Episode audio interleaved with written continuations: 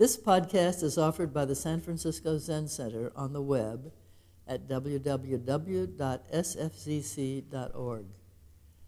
Our public programs are made possible by donations from people like you. My, my worry is that the people on Zoom will look here and go, oh, look, this is just a tape of what we did last week. and they'll all get up and leave. So, um, so please don't do that. Um, it's not, I'm going to give um, exactly the same talk as I gave last week. Um, there's a long history of, um, in the literature of people doing that. Like the most famous one is um, the whole, you know, fire boy comes seeking fire koan, right? So this teacher goes, how come you never see me for Dokusan? I goes, oh, well, you know, I was enlightened a long time ago. And I, it was this whole thing about, you know, fire boy comes seeking fire. And I, I woke up, right? The teacher said that and I woke up and, and, uh, um, the teacher says, clearly you misunderstood. Um, and and the student said, okay, well, tell me, what, what would you say? And the, and the guy um, says, Fireboy comes seeking fire. And, and the, the uh, student has a new, you know, brand new awakening or something like that. So anyway, so it's going to be exactly the same talk. Um, um, no, that's not true. I'm going to talk. Okay, so the reason I'm here is that originally we were going to have a Jukai today, and then a number of things happened, and we unfortunately weren't able to do it. But um, I was going to come and talk about the precepts, and originally was going to come and talk about the precepts with a couple of um, other teachers. We, we were going to do a sort of, you know, like triple tag team Dharma talk, uh, which would have been fun. But um, in any case, I'm here today and I'm going to talk about the precepts. Um, hmm.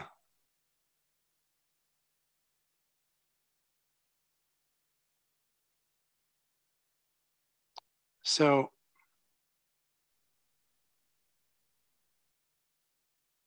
like I said last week, there's a kind of, it's kind of useful to um, identify the problem, right? And what I said last week, and the same thing is true this week, is, is um, that the problem is that we're, we're constantly messing things up, getting it wrong. Um, we're guided by well, it's, it um, by this sort of well. There's an interesting bit in Red Pine's commentary on the Heart Sutra where he translates the he retranslates the um, section of the sutra where the Zen Center translated as the mind is no hindrance, right? And he says, actually, word there is more like barrier, and it refers to these barriers to essentially, you know, goodness, right? And there, um, as I remember it, he says there, the barrier of karmic consequences, um, the barrier of incomplete knowledge and the barrier of grasping and desire, which is essentially an, an analog of the three poisons, right? Greed, hatred, and delusion. And so we're we're moved by we're enclosed by those barriers, moved by those by those poisons in our body and mind to commit really kind of horrible acts. Um, on all sorts of scales, from down from the very tiniest and most intimate up to, at this point, worldwide, right? And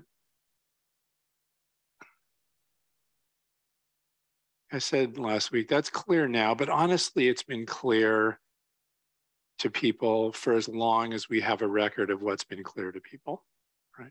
Um, the, the all of the, not all, the vast majority of the ancient literatures of the world and our first examples of written stuff are fundamentally about that that we're constantly even in you know even often the the the plot is you have all these exemplary marvelous people right? And they're still messing things up um, there's a I, I think I've mentioned this before. It's one of my favorite examples, but um, there's a passage at the beginning of the Odyssey where it's kind of the intro, right? Where Zeus and Athena are sitting around talking about stuff, and and they're like, God, these people, they're so horrible. um, we give them free will, and then they mess everything up, and then they blame it on us, the gods. Right? And Zeus says, I think we should just kill them all and start over. And and uh, and then Athena says, well, you know, they're not all bad. And she she makes a play for being nicer to Odysseus, and the, that sort of kicks off the Odyssey, right? But but I mean, that's a pretty that's a pretty bald statement, right? Like, um, you know, we're we're we're essentially taking our gift of you know, you, you can you can have an argument about how big this gift is. Um, the the gift of free will. Either we have a gift of free will that's this big, or we have a large one. But in any case, it's a gift, right? It's it's it's given to us by some combination of, you know, um, cultural and biological evolution, and um, we we squander it doing horrible things and then and then fall on our knees and say why? Kind of bad right? Um, and the is for as long as people have been um, recognizing this fact and it's it's useful to speculate, although un, totally unanswerable, about when it started. Like, you know, were humans in the deep Paleolithic suffering in the same way? Eh, maybe not, right? But we have no idea. Um, certainly by the time we know about what they were doing, like, you know, the Bronze Age, things were pretty horrible, right? Um,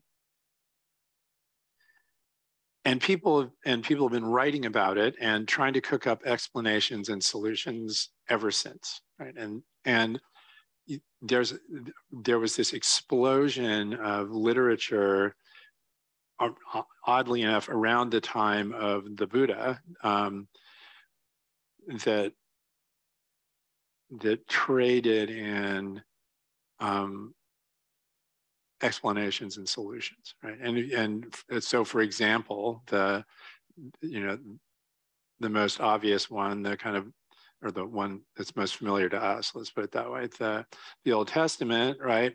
Um, their explanation is humans were tempted, they acted badly, um, they they acquired this gift of self-realization or self-recognition and free will. And they've and for that they've been cursed to to suffer. And um, and the solution proposed by in that scheme is a set of rules. And there's 10 of them it's like be good to each other in the following ways. And and and just do it. And and then the, the other the other aspect of that solution and the and a lot of solutions like it is that it um, it presupposes an omniscient observer and judge. And so the idea is it's as though you know your mom was following you around and going hey don't do that right? Oh, you said you weren't going to do that, right? Um, there's a bunch of those, and then there's a bunch. There's there's some very sophisticated ones like um, uh, Confucianism, which has a has a very a much more complex and and nuanced flavor, but it it it it it's targeted at a at a at a complex and nuanced society and how to get people to behave well towards you towards each other depending on the specific nature of the relationship they're in right? Kind of great right? Um, and so on. You know buddhism is an explanation and a solution too right? It it says more or less is you know like the other ones. We're all we're all messing up here, and the the particular explanation it it it puts out for it is that um, that we're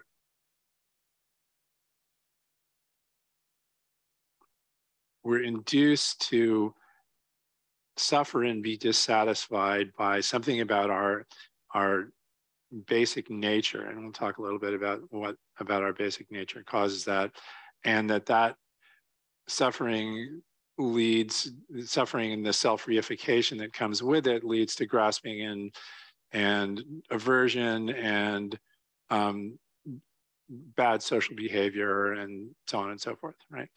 Um, but the thing about buddhism is that it from the very beginning, it emphasizes it it um, emphasizes experience and it points to both outer conduct and inner conduct, right? So so even the you, you know we don't really know what the Buddha said originally, but by the time people were writing it down, this what the the record of what he says. Um, well, I mean, for example, the Satipatthana Sutta, right? So it it's it's a it's a it's a series of exercises in inner conduct that are designed to produce a being bring into the world a being who who operates more comfortably and skillfully with the with the human condition and with you know social interactions and so on. And and in the end um, manages to rescue her karma from the state that it's that it's in and and and allow her to step out of the round of rebirth and suffering right? The kar- karma rebirth and suffering. Um, and the there, the, these these exercises are things like contemplating death and dissolution in various ways, and contemplating the the body both as a as a remarkable instrument and also as a as a as a thing that's constantly falling apart and full of, you know, I don't know, like gut bacteria and stuff like that, right? Um, but but the other thing that it brings up is it says and you should meet you should contemplate these things in this very specific way like it, with a bring up a mind that's that is perceptive and aware um, acknowledges and affirms the you know the thing that you're um, perceiving and and um, considering and and doesn't condemn it, doesn't elevate it, doesn't struggle with it, um, takes it in in a way that's accepting and and skillful, right? That's amazing, right? And and the the implication from the very beginning was that practicing like this was going to um, save people from suffering, right? Marvelous.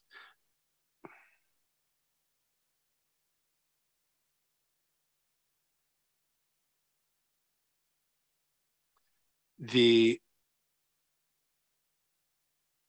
you might ask then why do we have the precepts right? Um, and it's it's a great question. And the the it, w- it was clearly considered a great question back in the day as well because um, somebody wrote a wrote a document about it um, talking about how the precepts came into being. I think it's called the patimoksha but um, the story goes that there are all these Buddhists, you know, living together, engaged in, uh, for the most part, exemplary activity, um, you know, diligently pursuing uh, the the practice in the way prescribed uh, that was prescribed by the Buddha and so on. And then it turned out some of them weren't being so diligent, right? And they, you know, in one example, the, somebody turned out to be embezzling money from the sangha, right? And and the Buddha said, ah, "We have to have a meeting."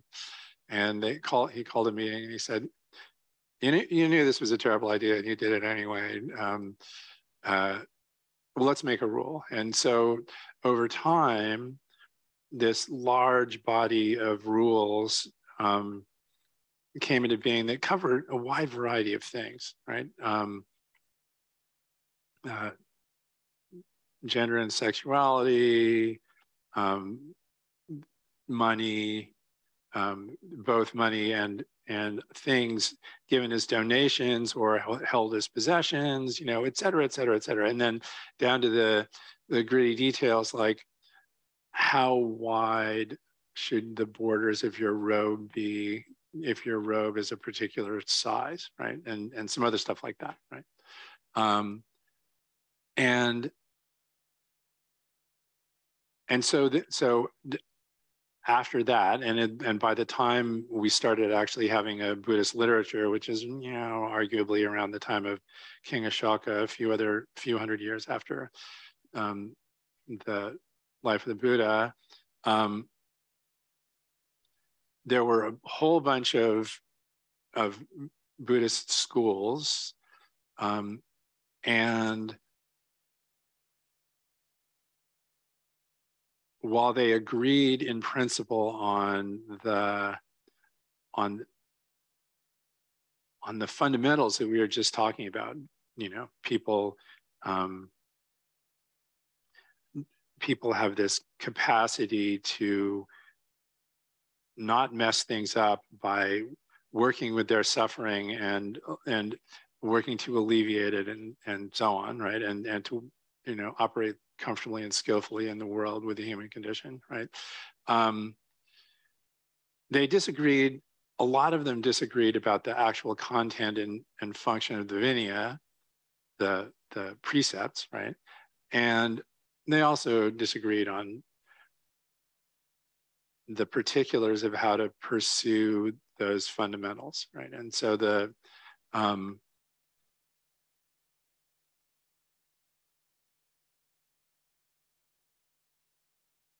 Hmm. The you know the largest school was a was a school of kind of naive realists who who explored more and more deeply and in more and more detail the the particulars of the of experience, right? And and tried to come up with an ex, ex with a exhaustive explanation for human experience. Um, as a as a obviously as a guide to how to do this activity of canceling or not canceling of uh, of alleviating suffering, right? Um, and they they cooked up the Abhidharma, this, well, they, well, they, they wrote Abhidharma documents, let's put it that way, um, which is to say sort of supplemental Dharma, right? Um, th- that that talked in detail about the the roots of experience in the world of form and then the the the way that sensation happens by contact between parts of the world of form that are part of this body and parts of the world of form that might not be part of this body right? And and how that turns into perception and how um, how memory gets tangled up with that and how um, pattern matching and stored stored um, habitual responses and all the rest of that sort of thing cook up and how all that stuff happens in the light of a kind of consciousness that that um, that enables agency right it um, enables a kind of uh, an illusion of the personal um, and and agency. Um, and they kind of thought that this stuff was real and that that's how that it was kind of it was a kind of science right um, and a few hundred years later um, there was a kind of reaction and critique to that and and mahayana buddhism started to develop and the the um, mahayana buddhism emphasized a couple of things that were slightly different, right? There, it was the it it kind of replaced the ideal of the the arhat, who is somebody who had totally, um, you know, like resolved their um, issues and and wasn't wasn't going to get reborn, right? um, with with a bodhisattva who is somebody who um, was down in the world doing doing the work and putting off um, the this sort of soteriological goal of being released from the round of birth and death and suffering essentially forever. The um, which which is in some ways it's a it's a colossal philosophical shift and also kind of experiential shift when you think about it, right? They they also emphasize um, they they critique the sort of realism, naive realism, and and essentialism of some of the most popular Buddhist schools at the time, and replace those with this notion of emptiness, right? The idea that that um, all of those ways of talking about how the world is, the dharmas are, um, are fine in a provisional way, but they don't really have any essential self nature, pointing back at the original Buddhist teachings, right? Um, the, the teachings of interdependent co-arising and no self, right? So their, their point was everything, all this stuff has no self. Um, all this stuff arises together, interconnected in a way that's far too complex and and shifty to grasp. Um, and in any case, um, if we thought we grasped it in one moment, it's it's ungraspable in the next, right? Um, and in the process of moving to uh, in, into China and the advent of Chinese Buddhism and in particular Tendai Buddhism, um, the Tendai school, the precepts were were reconfigured a bit. There's they developed ten what are called in in our in our translation of it sort of grave precepts, and a lot of the other the what had originally been part of the Vinaya was moved into this sort of document of guidelines, right? So when I was um, going to sew my priest robe, I was talking with Blanche Hartman, and she she brought up all the guidelines that came out of the the Vinaya and said, well, you know, they're they're guidelines, right? But I mean, they're they're still with us, right? They're just in they have this different, slightly different status, right?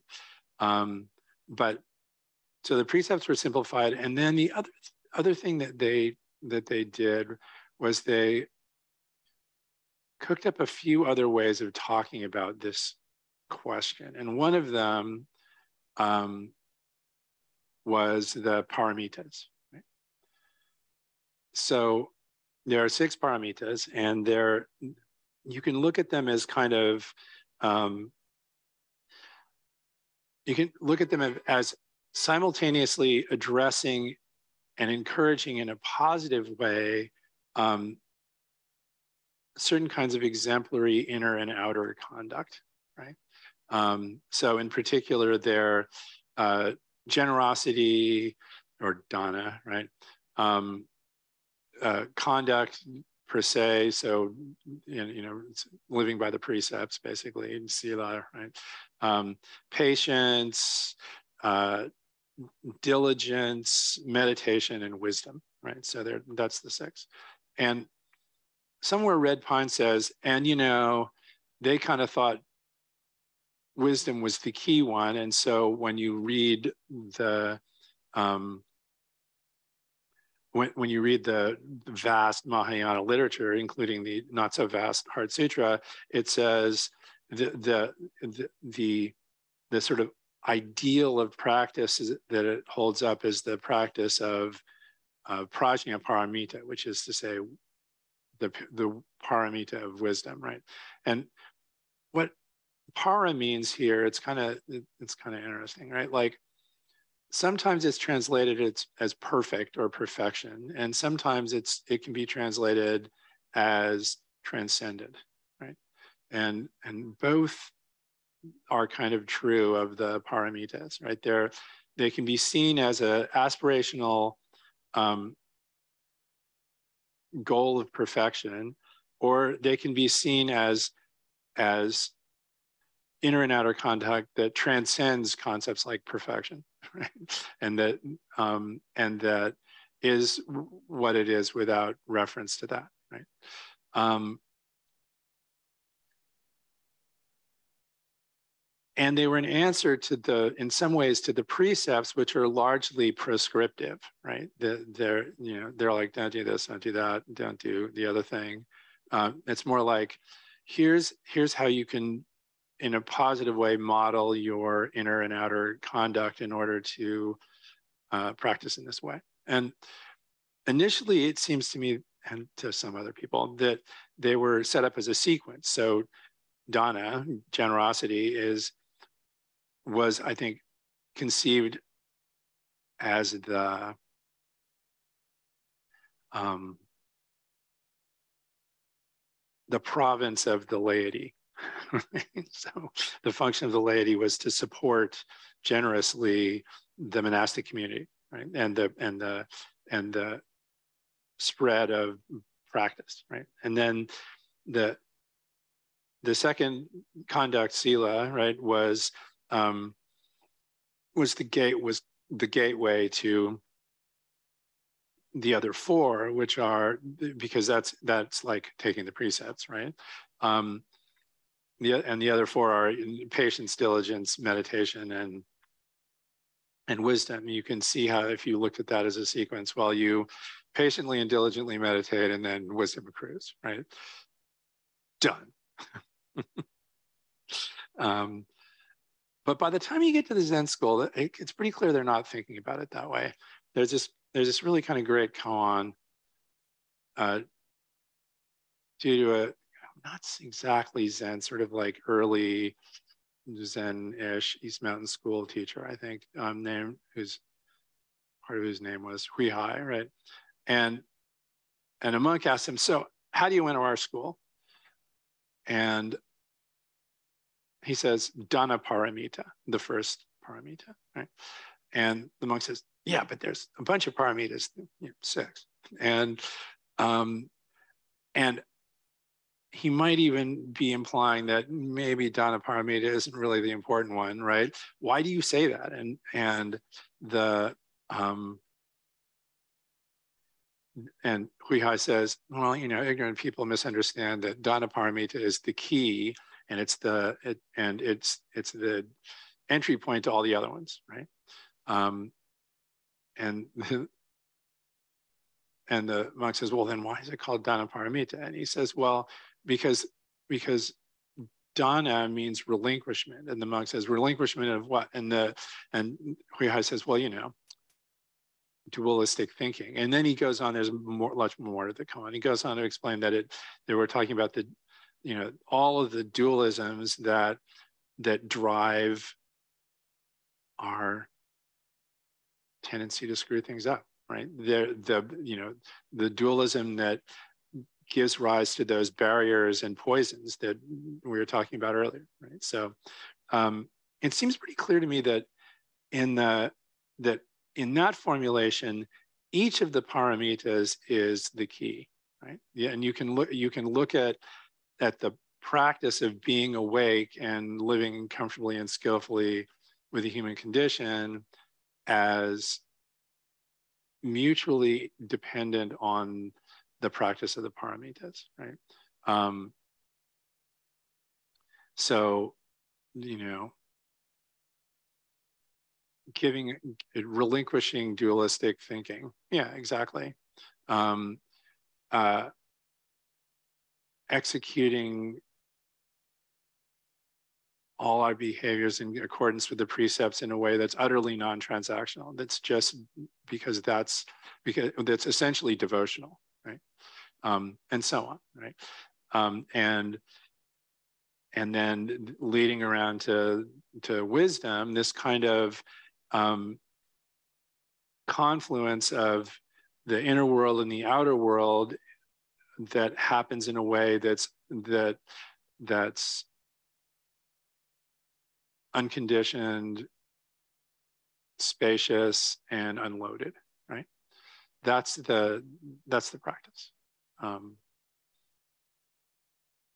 and that that practice then converts the precepts, each of the precepts as as from proscriptions to to kind of lenses and um, and invitations to to a particular domain of self-study right so like let's you know pick one the um, the last five precepts are pretty much all about the kinds of social interactions that happen inside and to a certain extent outside uh, sanghas right so you know like there's one that says yeah don't don't go around telling stories about people, right?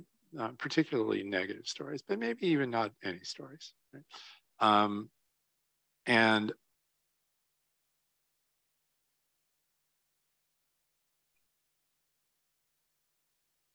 if we just pick that one up and hold it in the light of the practice of the paramitas, we can see the way that it works in in our own experience in our own particular version of the human condition right? Like um, you can see the way in which um, the the conditional and transactional um, flavor of our everyday diligence naturally leads to friction and and and maybe a little bit of oh wow i'm doing this so much better than or i'm doing this so much worse than this other person right? Um, and and and can lead to resentment and difficulty right? Um, the, our um, the to really be with people with, with in a community in a way that doesn't lead to gossip and tale bearing um, requires a kind of a kind of unconditioned generosity, right? Um, you you don't have to um, you don't have to do anything when people you know in some sense mess up because there are no mistakes and and and we're and everyone's behavior is connected with everyone else's etc right so and and etc. Right. Um,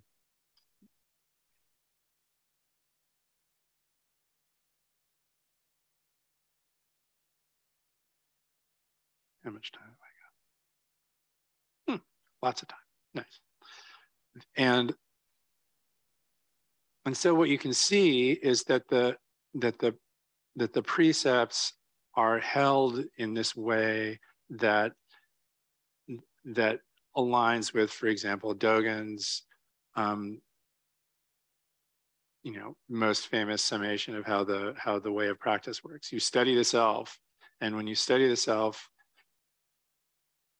you you well, it's usually translated as forget, but you could also say you transcend the self, right? Um, and the and the the invitations to different specific domains of self-study are um, are invited by the precepts or they are made by the precepts right? um, and and and why are they those those particular precepts, you know, not killing, not lying, not stealing, not uh, intoxicating the self or other, and these this isn't the right order, but not engaging in sexual misconduct, not gossiping, not you know harboring ill will, etc. All not not um, not praising self at the expense of others, pumping yourself up and putting others down, not being stingy, not um, uh, not not misusing or defaming the the practice the buddha dharma and sangha which is to say you know the practice the teachings and the community right? Um, the the way the reason why those were chosen is simply because they're the most obvious ways um, ways into the study of how we mess things up. Um, the, everybody and and one of the ways you can you can recognize that is that a lot of them are the same as the other rule sets that people came up with over the course of um, millennia, trying to figure out how to get people to stop messing up. Right? That you know, they're not unlike the Ten Commandments. Um, that they're just held in this in this frame of emphasizing experience and um, and pointing to both inner and outer conduct. Pointing to, to, as Richard Baker said when he came here to talk a number of years ago, our inner and outer posture, right? It's like this is the outer posture. Somewhere lurking in here is an inner posture, and that inner posture is both completely intertwined with the outer posture and also either mutually supporting or or the, your inner posture and your outer posture can struggle right? Um, and that leads to suffering um, among other things. Um,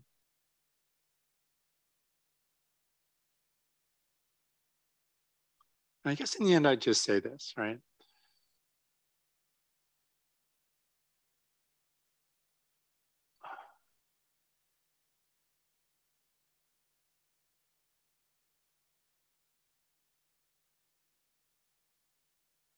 the ultimate framing for that goes back really to the earliest Buddhist doctrine, the Dharma, right? That we have installed in our bodies and minds multiple modes of being and engagement that are mostly obscured because the because our activity of self reification, self narration, um, uh, you know, future planning, wrangling with the past, um, social, um, you know, social gymnastics, and and so on, is is so involving, so in- attention grabbing, and to- so and such a, a expenditure of energy that we barely notice a lot of the other ones, and and the when you when you look at the Zen literature, you start to see that that it's mostly about allowing those other modes of being in engagement. The the the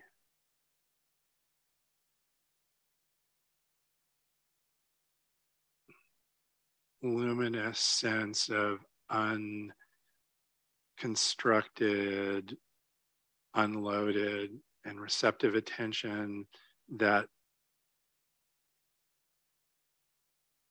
takes in everything, including, interestingly, the machinations of our of our self construct, and um, meets it in a way that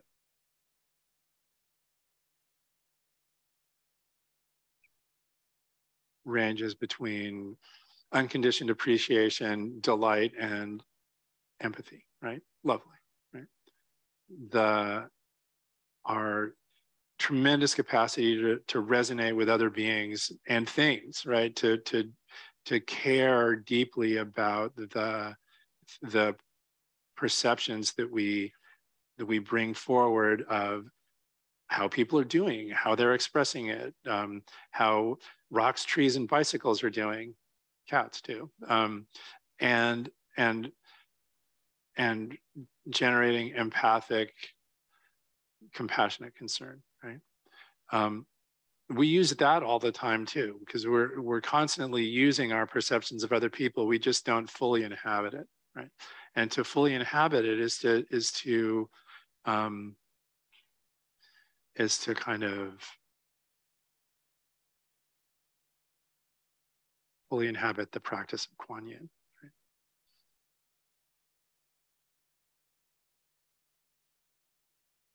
So when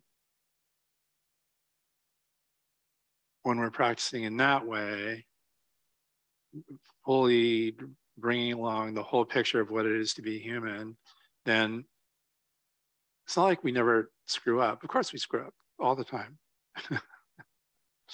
the Bodhisattva vow that celebrates the qualities of the Bodhisattva says, um, you know, delusions are inexhaustible, right? but but we have a much more solid and skillful um,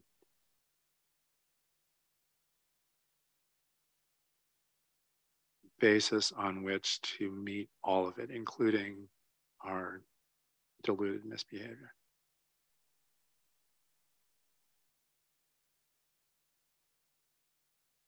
Hmm. So thank you so much for listening.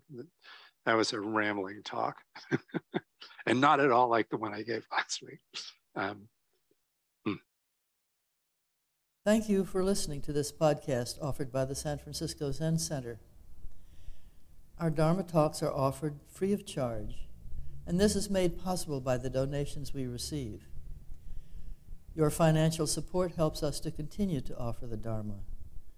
For more information, please visit sfzc.org and click Giving. May we fully enjoy the Dharma.